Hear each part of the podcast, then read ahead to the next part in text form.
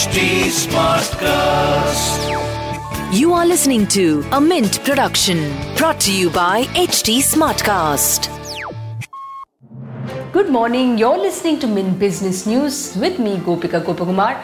Let's get straight to the news that you can use today. Reliance Industries has signed a pact with Abu Dhabi National Oil Company to jointly build a petrochemicals facility in Ruwais, Abu Dhabi. The facility will manufacture chloralkali, ethylene dichloride, and polyvinyl chloride. The markets regulator SEBI on Tuesday tightened norms for mutual funds, hiring of independent directors, and open investments in real estate investment trusts to small investors and in private equity and venture capital funds to so called accredited investors to ensure fund managers allocate investors' money with prudence.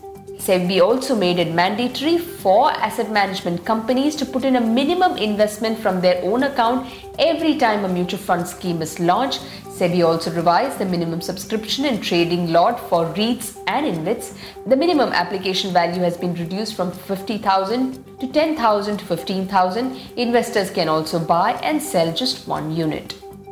In a late night filing, HDFC informed the stock exchanges that it has acquired 8% stake in Ansal Housing after invoking shares pledged with them for recovery of loans. Ansal has been defaulting on its loans since 2019. Bharti Global will invest an additional $500 million in OneWeb, a UK based satellite startup. Bharti Global will become the largest shareholder in OneWeb following the investment, according to a Financial Times report. Bharti's stake now stands at almost 39% in that company. UK government, Eutelsat, and SoftBank each holding slightly over 19%. Coal India will create carbon offset of around 2.5 lakh tons in next 5 years. It aims to achieve carbon offset of more than 60,000 tons by end of the year. The Drugs Controller General of India or DGCI granted permission to Mumbai-based pharmaceutical firm Cipla to import Moderna's COVID-19 vaccine that makes it the fourth vaccine in the country to be given the emergency use authorization.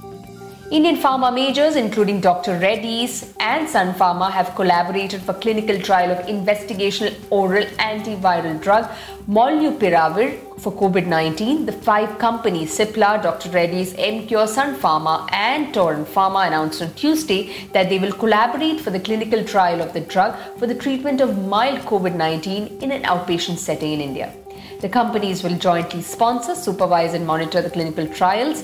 Trials expect to take place between June and September this year. Moving on to markets, Asian stocks rose in early trade today. US shares closed at a record on economic optimism and on signals that Moderna's vaccine can counter the Delta variant. US consumer confidence increased in June to its highest level since COVID-19 pandemic started more than a year ago. Home prices jumped the most in more than 30 years in April. Oil climbed back above $73 a barrel. China is set to release its data on manufacturing activity. China's official manufacturing PMI is expected to ease in June. And in business term of the day, we look at a bull market. A bull market is a condition of a financial market in which prices are rising or are expected to rise. The term bull market is often used to refer to the stock market but can be also applied to anything that is traded such as bonds, real estate, currencies and commodities. A bull market occurs when there is a rise of 20% or more in a broad market index over at least a 2 month period. Well, with that, it's a wrap on today's news. See you tomorrow. Stay safe. Keep smiling.